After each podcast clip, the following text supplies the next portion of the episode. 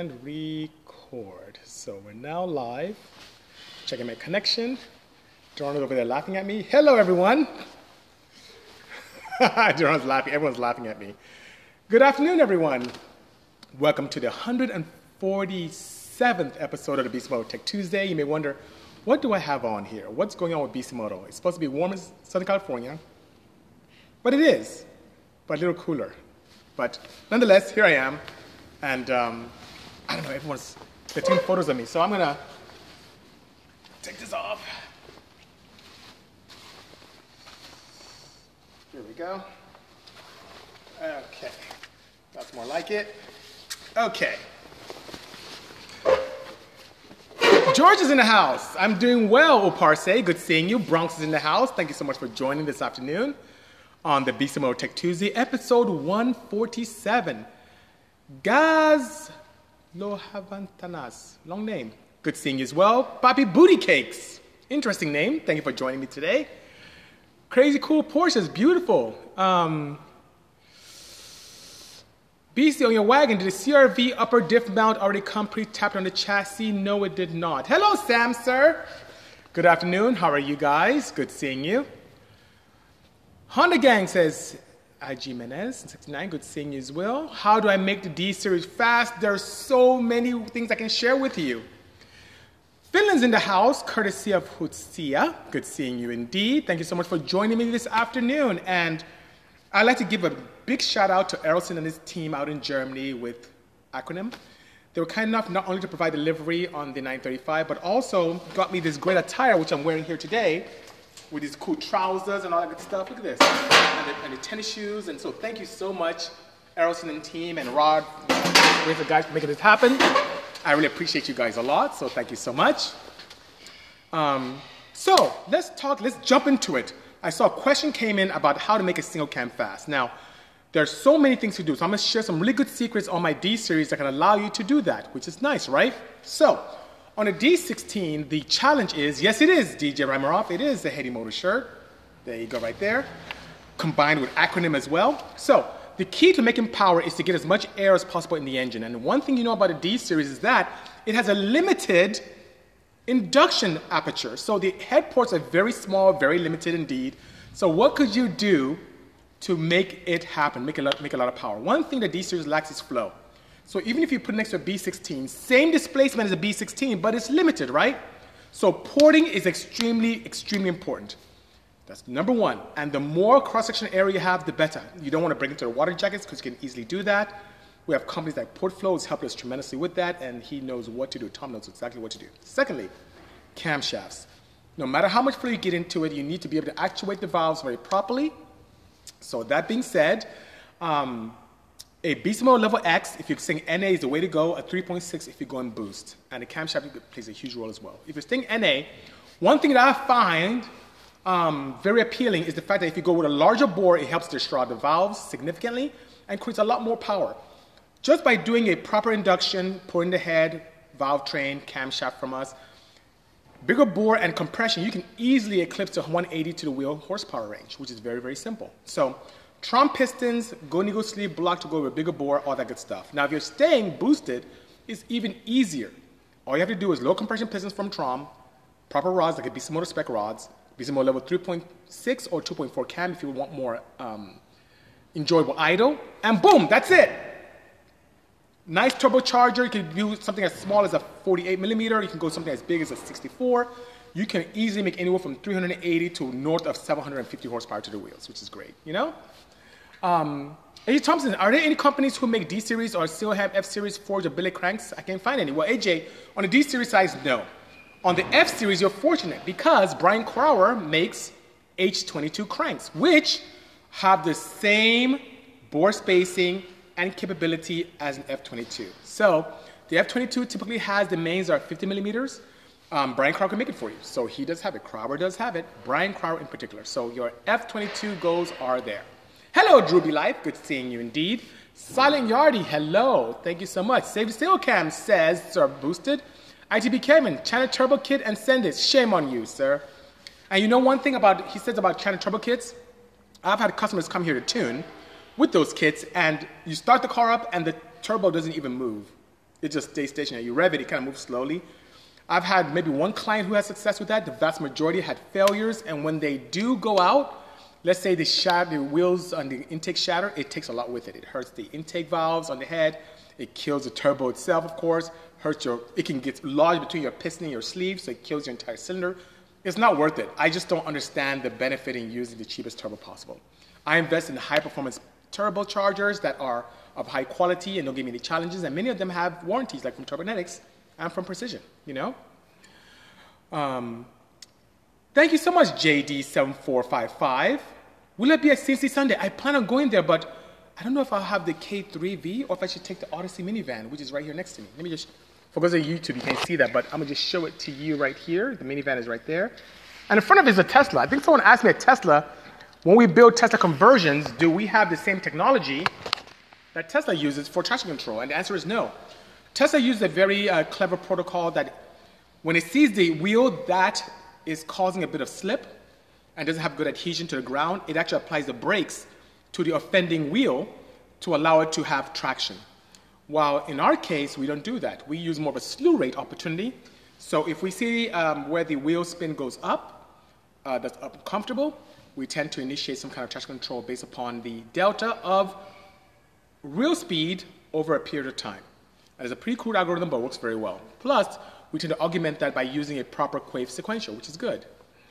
Madam Moo, my pleasure indeed on the Porsche Hub Chat. I'm glad you like it, you know? What's the car towards my right? My right? It's a secret. But I'll show it to you because I'm a nice chap, right? So I'm going to just turn this around. This is a very interesting project car. What does that look like, guys? Old school Rolls Royce, right? That's exactly what it is. So here's an in-house project we have. It's going to be very nice. It's an old vehicle that we purchased from, I think Haiti found this actually. I purchased this um, about two and a half months ago, and it's something, something interesting. Oh, Kovolt knows my plans. Shame on you, Kovolt. oh my goodness. When are you making parts for Honda Elements? There is absolutely no demand from my company for Honda Element parts. Zero. So, and I think Honda saw the same thing, that's why they discontinued it.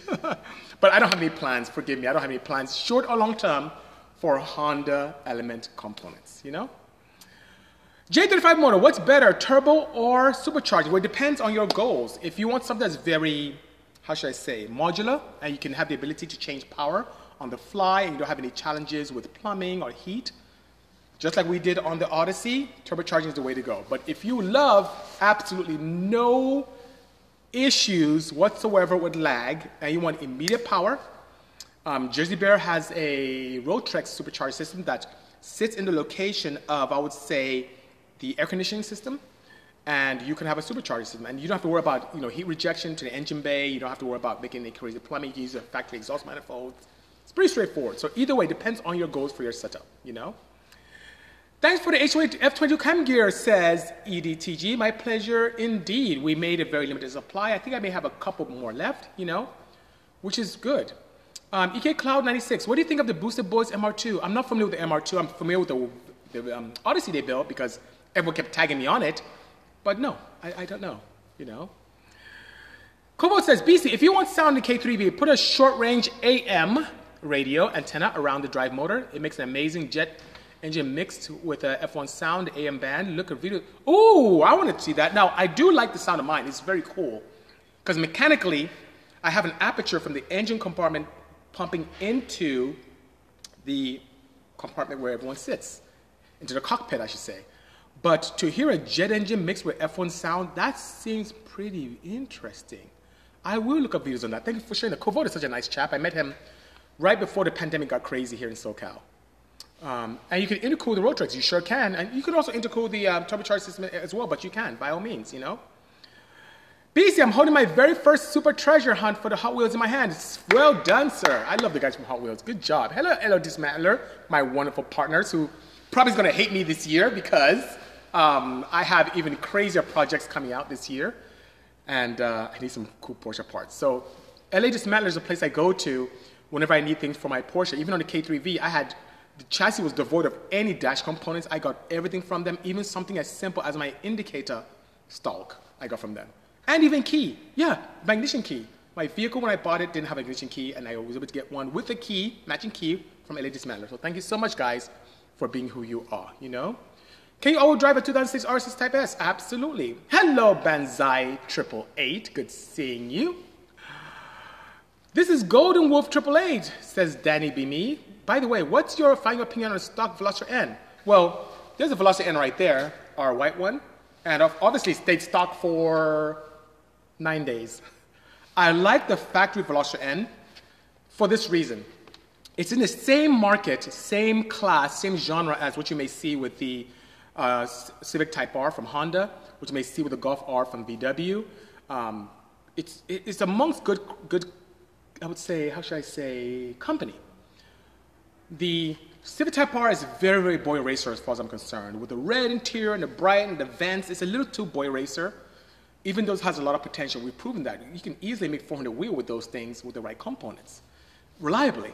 Um, the Golf R is just absolutely fantastic. All-wheel drive, very elegant. It's like the Porsche of V-dubs, of that class, I'd say. It's very nice, but it's a little too tame. This Veloster N has everything just right. And the one thing in particular is that you can really customize, like you may see in the Golf R, which is a little bit more expensive, you can definitely customize your driving style. So what I have on that Veloster N is the capability of going to N mode, which gives you the nice pop and bangs, gives you a lot more power, better throttle response, better feel in the steering wheel. But I can soften my suspension where it's not stiff because this car, like Type R, has the electronic soft, you know, suspension. Type R, on the other hand, when you're in N mode, you cannot soften or soften the dampeners. It's just N mode is N mode. So if you like the feel of your normal mode and cruising, but want the power of the N, um, I mean, sorry, the R mode and Type R, you just don't have the capability and that, that, that flexibility, that ability to, I would say, customize severely is something that really places this in a very positive light. As far as I'm concerned, as an enthusiast, plus, as you think about the look of that, it has the right touch, right amount of touch of, of, of red, elegant but still tame. The three doors are a bit quirky but also quite appealing and different. I really, really like it. It's pretty cool. Pretty cool. Love the new 935 K3 V shirt. Oh, thank you so much, Veloster Racing Red. Appreciate that indeed. I, am going to make a lot more. That Those sold out. I had, I didn't know, guys. I mean, the K3V is right there sitting between the Veloster N and the Audi R8. I was really thinking that maybe guys wouldn't care for it, so we made a few, and they sold out in 23 minutes. So it's amazing. So I have more coming. Please hang tight, guys. I promise. But you're very fortunate, uh, Veloster Red N, to get that because um, I only have one, and all the ones we had here sold out completely.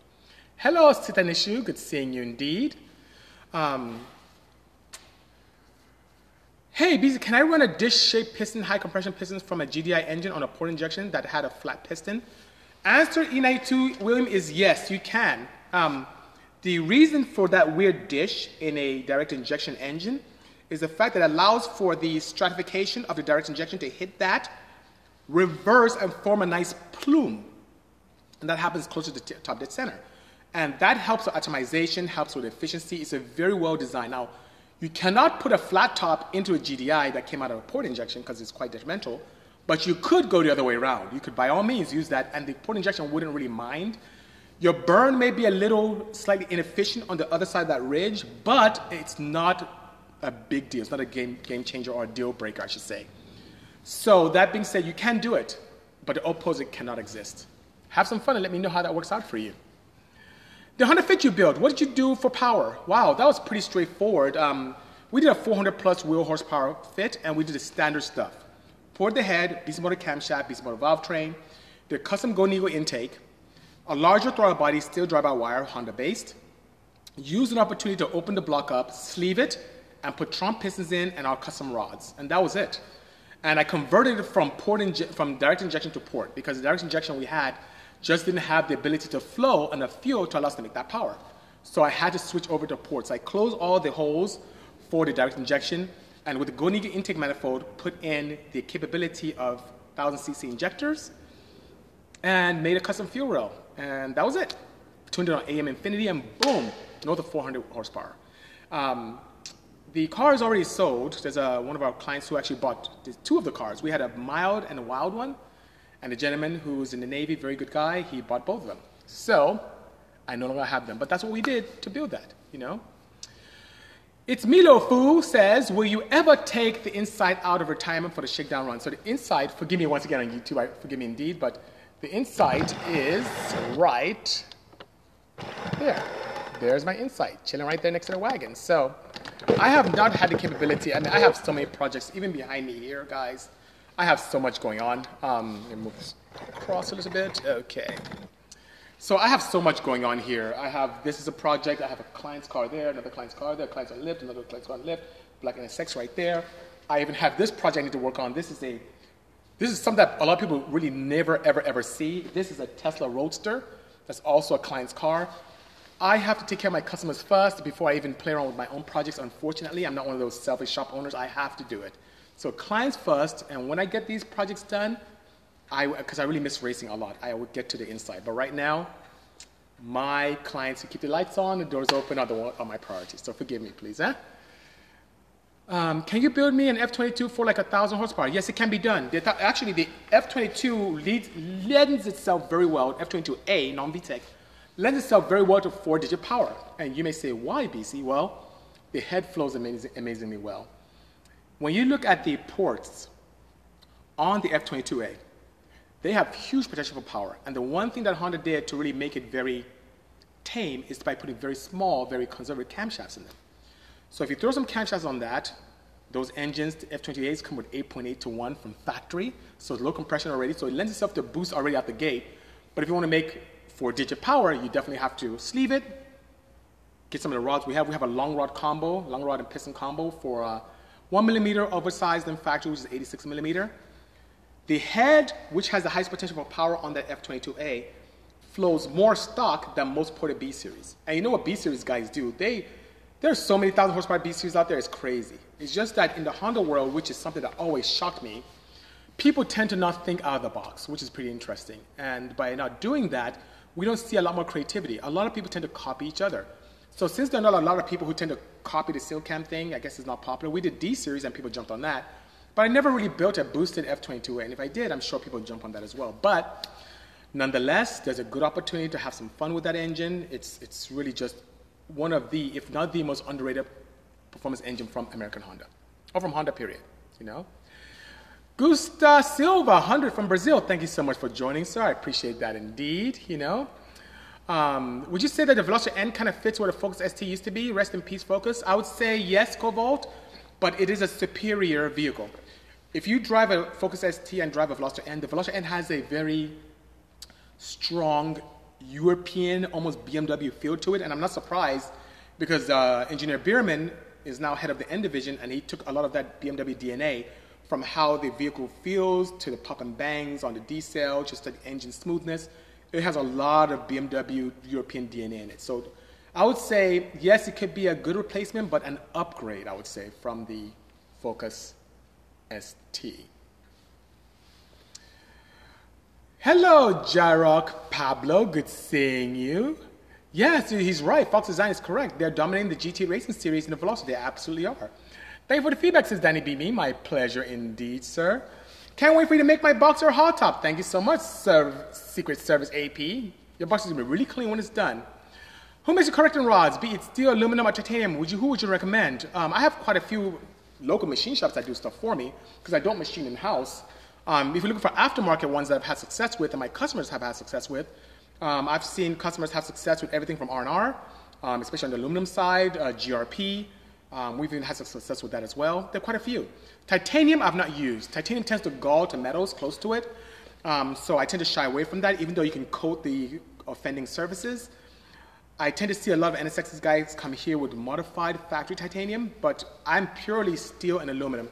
And for all my prototyping, I use aluminum, and also for any of the uh, drag motors where I can have a lot of power, and I'm trying to use something that acts like a very nice shock absorber. And that's the cool thing about aluminum rods. When you detonate, God forbid, but when you do have this like ignition, it doesn't easily transfer it to the crankshaft. It actually absorbs a lot of it. So you see a lot of top fuel dragsters, that's all they use because they just couldn't use steel. The steel would disintegrate itself or destroy the crankshaft very, very badly. So aluminum rods are like these great shock absorbers and also can act as a variable compression device. You're like, what the hell do you mean by that, BC? Well, aluminum has a very high expansion rate. So because of that, when you put in an engine and it's cold, you definitely want to give a decent piston to head clearance. So I have engines anywhere from 50 to 60,000 piston head. You know, on regular engines, or you may have steel rods, you can get away with maybe 30 to 35 um, thou piston head, but you want to go 50 to even 60 sometimes piston head on aluminum rods. So when you start up the engine, it's easier on the starter, the piston sits below deck quite a bit, and as it warms up, the aluminum expands and the compression gets higher. It's pretty freaking cool. I'm going to be running a turbocharger kit on my F22B non VTEC Honda. Very nice.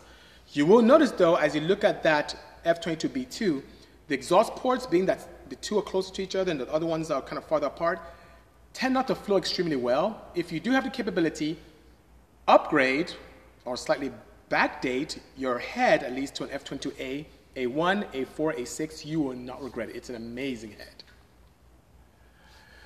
Just notice no hat. Yes, D-Ling, I have no hat on today. I was actually rocking my jacket, but it's kind of warm. I have this acronym jacket from Germany that Errolson and his team was kind enough to send to me. This jacket, guys, is pretty crazy. Do you know how much this jacket is? This jacket right here is really cool. It's $3,500. This is a a pretty penny, very expensive jacket. It's absolutely beautiful, very tactical. Um, and the materials are they're very like futuristic, really cool. And the trousers, you see my trousers here? It's really, really nice trousers. But um, yeah, I'm not wearing a hat today. And I think I didn't wear a hat a couple of weeks ago as well. So, yep, and I got my little Haiti Moto shirt on, which is pretty cool. Thank you, Haiti Moto. Um, BZMO, should I supercharge my E46 motor? I want more power, but keep thinking that my AK was all built to be NA. So that's a bit of a misnomer, JDM agent. Um, the RPM limit is based on so many factors, and as engineers, we tend to design engines to keep in mind the safety, reliability, and we give a cushion there. Valve train plays a big role, camshafts plays a huge role, Bore stroke ratios play a big role as well. So all those combinations are ideal. You could, if you size your turbocharger properly, you could stay within that boundary and still be a turbocharger. Supercharging is also very nice as well especially since um, it allows for an opportunity where there's absolutely no lag whatsoever and your vehicle feel like a bigger displacement, naturally aspirated setup. So that being said, supercharging is actually quite appealing for something that we're just trying to do. Um, but the one thing about supercharging that I kind of have a little qualm with is that you cannot limit power easily based upon vehicle speed or gear. So let's say you make uh, on your E46, let's say you end up making 600 horsepower. That 600 horsepower exists within first, second, third, fourth gear, whatever the case may be. But in turbocharging, I have the capability based on electronics and boost control using a wastegate to keep it at 250 horsepower in first gear and 300 in second gear, and then ramp it into 600 in fourth and, and higher. So you have the capability of having this great modular setup, which makes for an enjoyable ride. But just like natural aspiration, you can do the same thing. You can just have a fun, have a ball with uh, supercharging, and many times you don't have to worry about exhaust manifolds and heat rejection to the engine bay and all that fun stuff, you know? Is there a cost effective way, says Rod Motorsport, to measure my air fuel ratio? Wide bands are too expensive. I'm quiet because my good friend Rod Motorsports is not aware of what we went through back in the day, I guess. So, not too long ago, and I'm talking about less than two decades ago, if you wanted to look at your air fuel ratio, you had to have a very expensive Horiba setup, uh, or you had to have something very clever from Motec. And on the Horiba side, an air fuel ratio monitor was $21,000. A Motec cost-effective small gold box was still about seven grand, $7,000. And nowadays, we have AEM wideband sensors for $150 it's pretty cost effective, right? $200. So tell you what, Raw Motorsports, what I could do to help you out is I do have, it's an inline though, so you'd have to be able to have a way of logging it. But if you're doing this with an engine management solution, send me a DM. I have a used inline wideband sensor that I pulled off my blue Porsche that I'm not going to use. I'll sell it to you for like uh, $80. I'll just sell you the whole thing. So let me know if you're interested. I'll sell it to you, and then for $80 you can have uh, an inline wideband system. So I have it right there in the corner for my blue Porsche. But there's no, um, there's no other way to bypass spending, you know, little north of $150 to get a wideband sensor. It's just, right now, it's a very cost-effective device. And if you think about the, the circuitry that goes into it and what it analyzes and how important this is to tuning and also the precision, it's a pretty cost-effective, good route to explore. So hopefully I can help you there by sending you one of the ones I have here that I'm not using. You're super good at building cars, says I'm sure 2021. I want to go back to Master Mechanics School, UTI College here at ICOM. Well, good job. Please do that. Um, please pay attention because um, I've had some great guys from UTI. I've also some guys who have no idea what they're doing after graduating, which is interesting. But I'm also a huge advocate of um, someone going to uh, a four-year university and studying mechanical engineering. So if that's within the cards for you, we need more creative engineers. We really, really do. It's some, almost like a lot of creativity is going to some of the tech colleges, but we need creative engineers, not the ones who just go to school and stay within a box. We need those engineers that think crazy like I do and think out of the box and make things happen, you know? Hey, Bishi, says Akura Shell. Called me Bishi. Interesting. Anyway, I generally heard that modifying cars reduces reliability. If you made a high horsepower car but detuned it significantly, could it match OEM reliability? So, great question, and I will answer that for you properly. Any good tuner or builder with, worth their salt would tend to do that. So one of the reasons why this van was built in 2012 and keeps running till today, one of the reasons why my project in my own race car can go season after season after season without a rebuild, it's because what you want to do as a proper engineer is to test the limits of the power plant and accommodation and back off like a good 30%. Hence, giving you that reliability. And that's something that the OEMs do quite well. And that's something we learn from them. It's only people who are very foolish that will push an engine to the very edge and expect it to be reliable. It just can't. There are stressors, things happen beyond your control. And mechanical devices do have limits. So when we do failure analysis, we, we haven't done a lot recently, but I used to do quite a bit at my old facility. It was a clever way of saying we get to blow things up on purpose, just to see how far we can push things before they fail. And then we back off a good 30, that's a magic number for OEMs and even for myself, a good 30%. And that way you can drive the car for extended periods of time, for hundreds of thousands of miles without any challenges. So yes, it can be done, but it comes in design and tuning. And by the way, with tuning, you can mess up a 90 horsepower setup with a bad tune. So component-wise, yes, it can happen.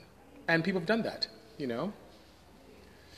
They were talking about the fit. So it was NA, that's wild. No, the 400 horsepower fit was boosted. It was, um, I used a uh, Turbonetics, it was a 54 millimeter turbo, if my memory serves me correctly. But I built two. So I had a, um, uh, if you see, I had the white one with the kind of crazy Mugen inspired stripes on it. So that was like a, um, a nice track club racer spec build. And then I had the blue one with the cage, and that was full all out. So we did a couple of those, you know. When building an engine for a manufacturer, do you build an engine from scratch or dismantle existing engines from the car and then rebuild it? Is the Odyssey J35 and Fit L25?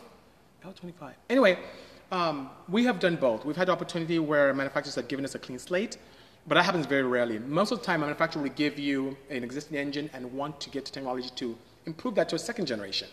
And it's more cost effective for them, especially if you can, if you can stay within the mold construction of the outside of the casing and have some small adjustments to it that can make it much more reliable, much more efficient. That's what they prefer. So yes, both has happened. And the Odyssey, the engine, yes, was a J35Y, and on the Fit, it was an L15 factory casing. Even though you have a thriving business, would you ever consider joining F1 or a WEC team? I would if the opportunity presented itself. Absolutely. Those guys are on the cutting edge of everything motorsports and technology when it comes to automotive. And it seems that they, a lot of them are concentrated in Europe, especially in the UK, which is sad. So I used to go to UK quite a bit because that was like the mecca for me going to Autosports show. It's almost like a center of the universe when it comes to everything in motorsport. But ever since I discovered CES, I've been skipping on going to NEC, which is quite sad, you know? Would you let your daughter race once they become older? Yes, Texas Hold'em, I would. Um, my first daughter, she's uh, almost eight years old, and I definitely would, I wouldn't stop her from doing that. My son, who's going to be, turn three very soon, he's just crazy about cars. I won't be surprised if both of them get involved in motorsports at some level, you know? Yes, big block single cam, that is what the F-22 is known of. I see you, Kevin, what you're saying. Shame on you. Kevin, unfortunately, I cannot ignore my customers to build my race cars. It's just not a good use of my resources or time. Um, and I, short of me cloning myself, it's, it's really tough. It's tough. And it's so sad I can even build it and I probably won't even have time to race it. So I do have to take my customers first, unfortunately. Um, have you worked on Coyotes? What are your opinions on them? Well, I haven't, but I have one right over there. So there's a Coyote engine over there. I just recently received, um, and Marvin, one of the Fab guys here, he's helping, actually, it's really his project, I'm helping him with it we just received, and thank you so much. I mean, I think of Ford Performance, I reached out to some of my contacts at Ford, and, and none of them could help me out. But then Vaughn Gittin Jr. was kind enough to help me. So I have a, a um, ECU pack up front, which allows for full control of the EC of the engine, the transmission. Comes with a map, a pedal, map sensor, all the good things. Just get something started on the bench. So we're gonna try that and throw it in an old school Ford truck. You know. What happens if pistons are installed in a car incorrectly? Very bad things happen. So let's say the most common ones that I've seen from facilities is if someone puts the intake side on the exhaust, hence the exhaust side is not on the intake. Um, with the interference motor, you tend to see the valve contact the um, piston because of like a relief. Um, if there is an offset pin on a setup, and that's also happened, you can get increased noise on that as well. If you're talking about a ring package, that is just that is just something really bad happening, you know. William Payne 16, have you ever considered making an EV917K? Yes, I have, but I've not had access to be able to do one yet. If you have one you want us to do, let us know. We at Auto Club Speedway on the weekend of 19. I didn't know what's, happening. Let me know, DJ Ramaroff. You know, F22B, what engine is that? Please explain. F22B2 is from Accord. It's like a later generation Accord. Uh, I think you can find them in 97 Accords to be exact with you and up. What I tend to use is like from the older Accords, 1990, 1992. And I think with the newer Accords, there was a lot of more emphasis on efficiency and fuel economy. And that was the case with the older 1990, 1991 engines. So the F22B2 is a, uh, up, uh, a newer generation of the F22A out of the Accord, known as the CB7. So I hope that helps. Hello, Agu, double O, good seeing you. Andy Rocha, thank you so much. Hello, and Andy Rocha, I see you're from Brazil. Thank you for joining me indeed. Do you think I can get away with just running 93 on a 13 to 1 comp K24 ITB street setup running on Infinity or 12.15 max? So that's a great question, and the answer is yes and no. and you say, why?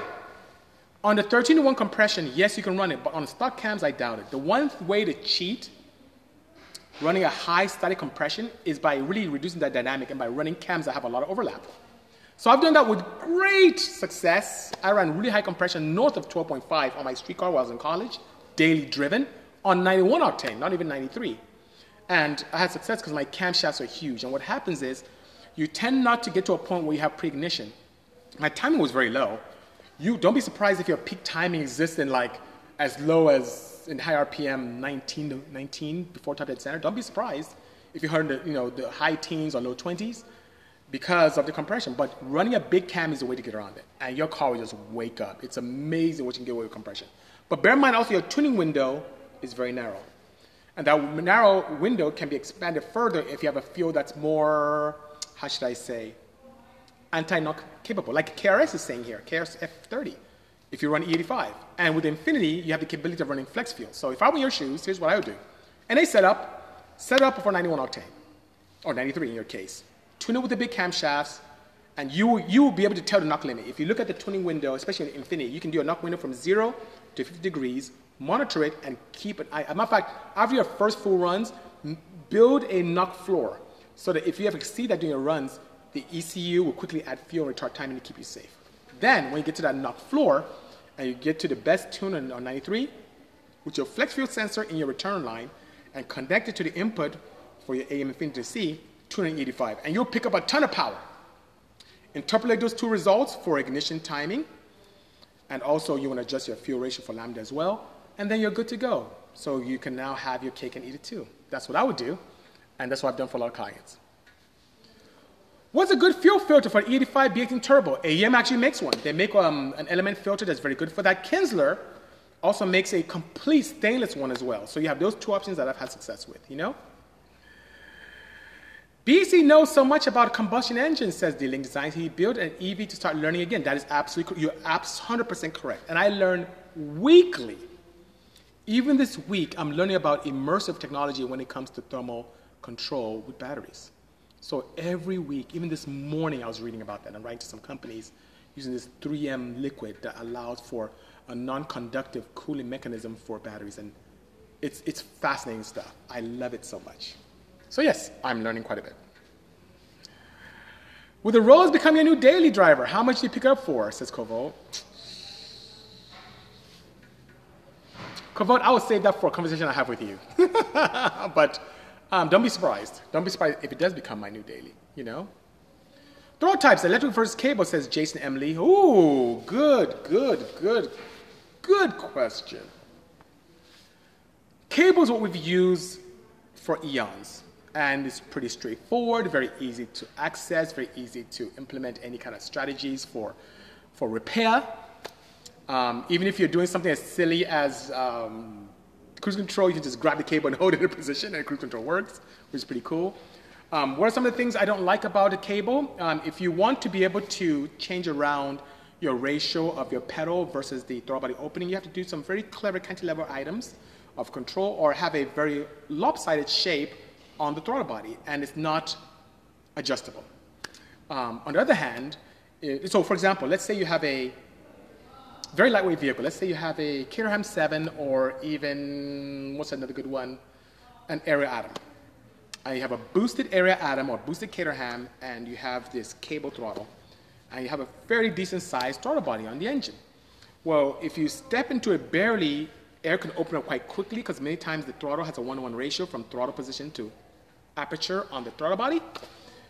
You can have a runaway session where you just you step on it and it just jerks on you. It's, it's not very controllable. And then you have an idle control valve, which could also be another boost leak situation. So what I do in all my cars, even the wagon right here next to me, I convert it to drive-by-wire. All the Porsches I have, air-cooled or not, drive-by-wire. I'm a huge drive-by-wire fan because I can remove the idle control valve, which is a, a, a leaking point, for definitely for boost engines. It's just one more port that can leak. So get rid of that. I can use drive-by-wire to be able to do really clever things with traction control, with cruise control, and even most importantly, using AEM Infinity. You can also believe do this with uh, Haltech Elites, you can have the opportunity to have a ratio of pedal versus throttle body. So I can open up, I can command a 10% throttle position and it'll only open 3% on my throttle body. I can go to 20, I can open to 10.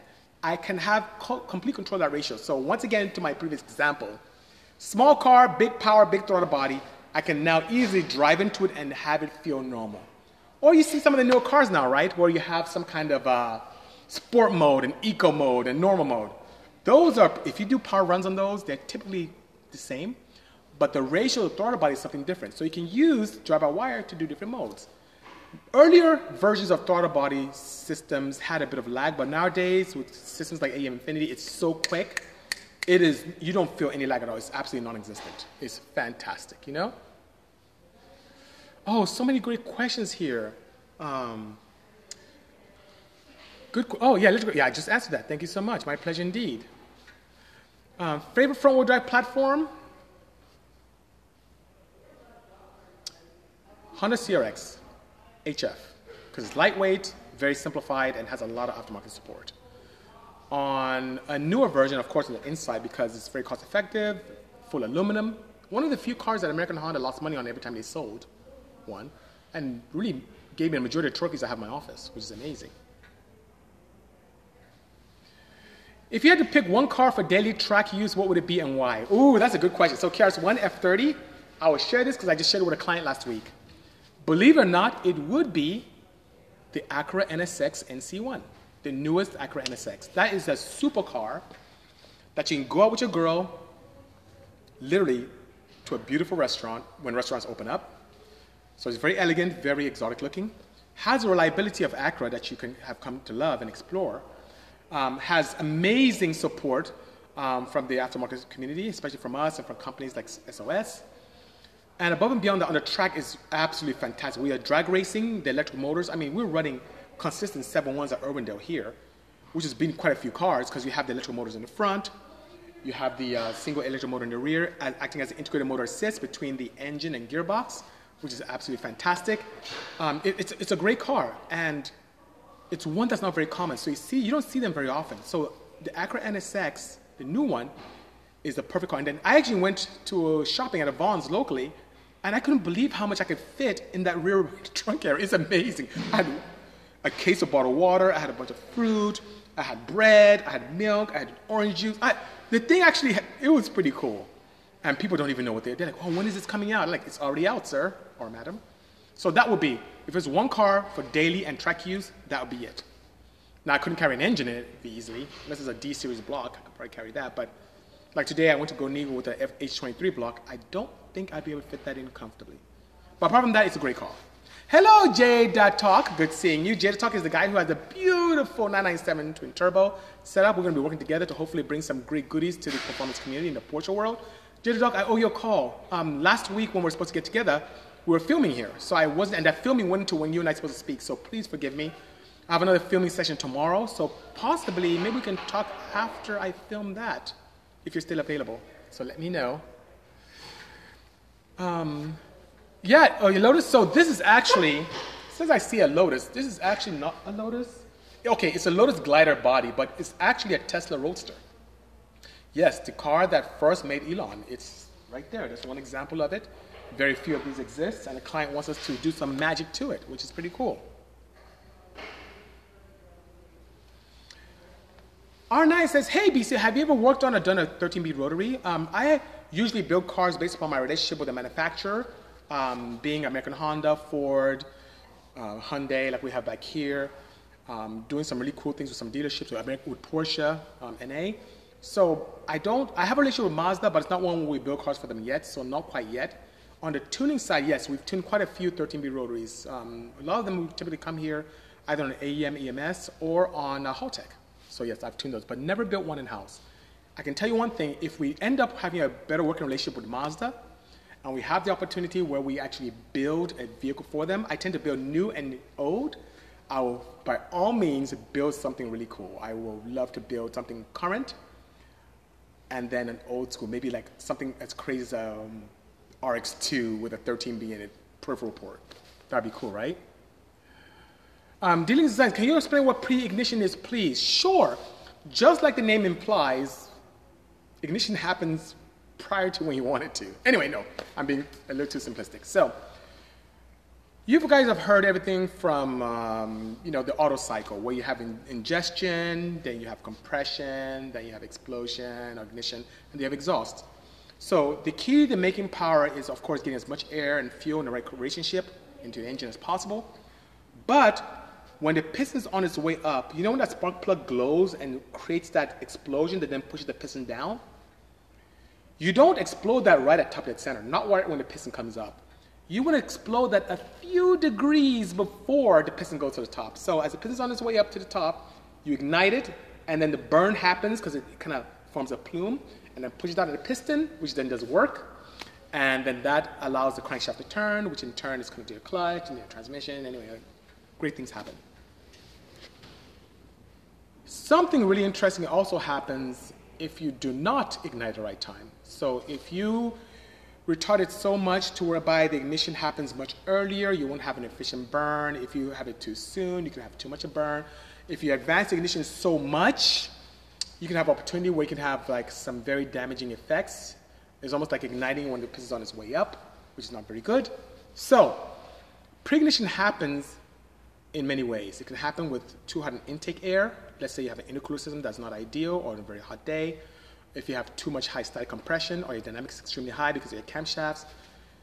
Do you guys remember what we talked about last week where I said, uh, I talked about Charles' law in physics, where when you compress a gas, the temperature goes up? So imagine having a physical high compression dome and you're compressing the gas. You can get to a point where prior to igniting, the compression is so high that the air temp in there gets so high that it can self-ignite the fuel in there, which is a problem. Preignition can also happen when a spark plug electrode is too hot and can ignite it. It can also happen if you have sharp objects in your combustion chamber, like a protruding head gasket, um, sliver, or even a very sharp point in your piston dome design. It can also create preignition. It's pretty much we're igniting it prior to when you want to, or at a time that is not ideal. And that's typically very damaging to a piston. I'll tell you how damaging it is. It's akin to you taking a piston and hitting a hammer on top of it. Because preignition can cause detonation, and the detonation is very, very damaging to your engine. Now, engines can take some of it, but it cannot take it for long. You hear like little, little, tick, tick, tick, which is pretty bad. So that is um, a basic insight on preignition, and hopefully I answered your, person, your, your question properly. Any interest in assisting with a 1969 Subaru Samurai bus EV conversion? Sure, Crimple. I'd be more than happy to help. That's why we're here. Hello, Nima GHC. Thank you so much. Um, you and Magnus both bought a Rolls. Yes, Garth, it's so weird. Um, and it wasn't planned at all. So Magnus and I talked quite a bit.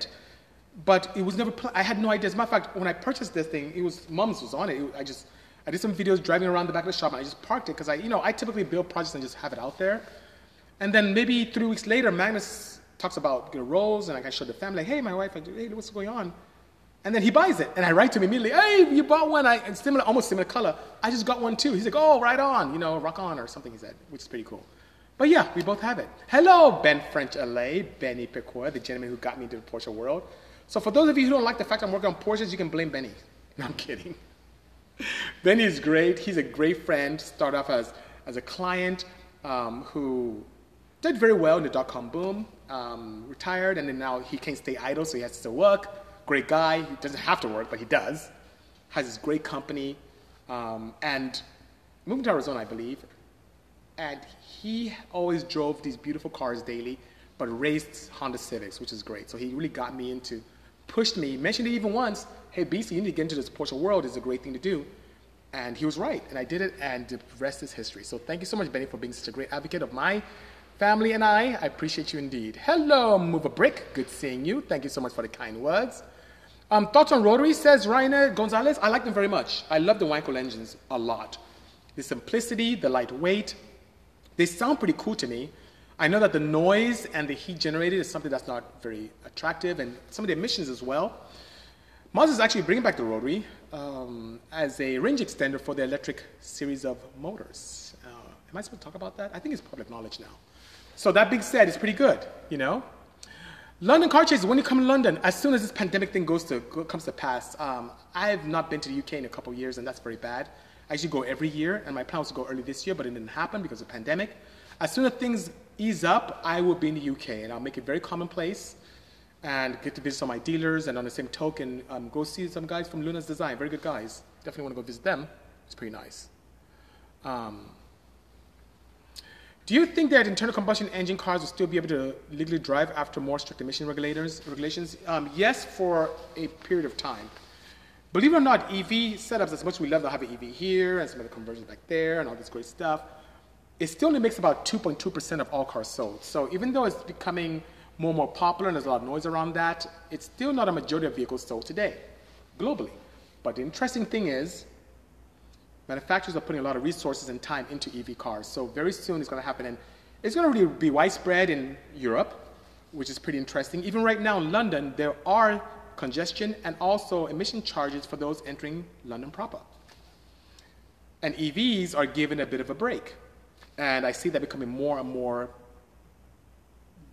prominent, for lack of a better word. So, yes, I do see that happening um, things are going to get pretty interesting very soon. So it's one of the reasons why I tried my best to embrace the EV world, even though I was a die-hard petrol head and didn't want anything to do with it. I noticed that this is where everything is going, and if I want to remain, remain relevant and be able to do great things, I need to be able to pursue this. But I wasn't interested in the mobility aspect. I was more, perform- more interested in the performance aspect of it, performance EVs. So that's why we're doing that, you know? Oh, welcome back, Uy Parse. Good seeing you indeed, you know? God lovers, thank you so much. You got a speeding ticket on a 91. Oh my God, please take it easy out there. They're looking, you know, California is kind of um, hurting for resources. SOS Customs. Oh, you're ready? Okay, I'm gonna call you Saul right after this. We need to get you in, by all means, by all means. Can't wait to see what do the Rolls. I guarantee it's gonna be pretty interesting. King is in the house, courtesy of Guitar. Thank you so much. I appreciate the kind words. How do you say that? Gitari than Tirin, Tirima, I believe. Good seeing you. What do you think about a 190 e, uh, e build? I think that's cool. I have one over there, but I don't know if I'll ever get to it. I have a 190 Cosworth over there. I, I don't know. Maybe I'll just sell it. I, I, don't think I'll be able to get to it. What do you think, Duran? Should I sell that 190 or, or work on it? Work on it. Duran said work. I'll probably, I'll probably just sell it to Duran so he can work on it. How about that? Yo, I have an 8 Civic I want you to have. You want to give me an 8 Gen Civic? What a nice chap. Thank you, young Rick. Bring it on down. I'm sure Jerome would love that. Another Civic. Bring it on down. I'll take it, by all means. I'm not going to look a gift horse in the mouth, you know? Um, hello, Ricky Unfiltered. Good seeing you indeed. I have your pin put aside for you, sir, at your leisure. You can have it and mod it. I would do that. I would totally mod the crap out of it, you know? Is it possible to do nitrous on a hybrid? Absolutely. No, the hybrid still has a petrol engine. So it's very possible to do, indeed. But guys, you know what time it is? It's 1257. I'm going to get kicked out of Instagram any second now. So thank you so much for joining me on this 147th episode of Bisimoto Tech Tuesday. Once again, thank you Hidimoto for the cool shirt. Thank you Acronym for the amazing jacket and trousers. And look at these shoes. These are pretty, pretty cool kicks. Look at that. Very nice. So thank you so much. And thank you for all of you for being great advocates of our program and for all the manufacturers for allowing me to live my dream through their amazing stuff. Envious Productions, shout out to you. Thank you so much. See you next week. Stay safe, everyone, and God bless. Take care now. Cheers. Bye bye.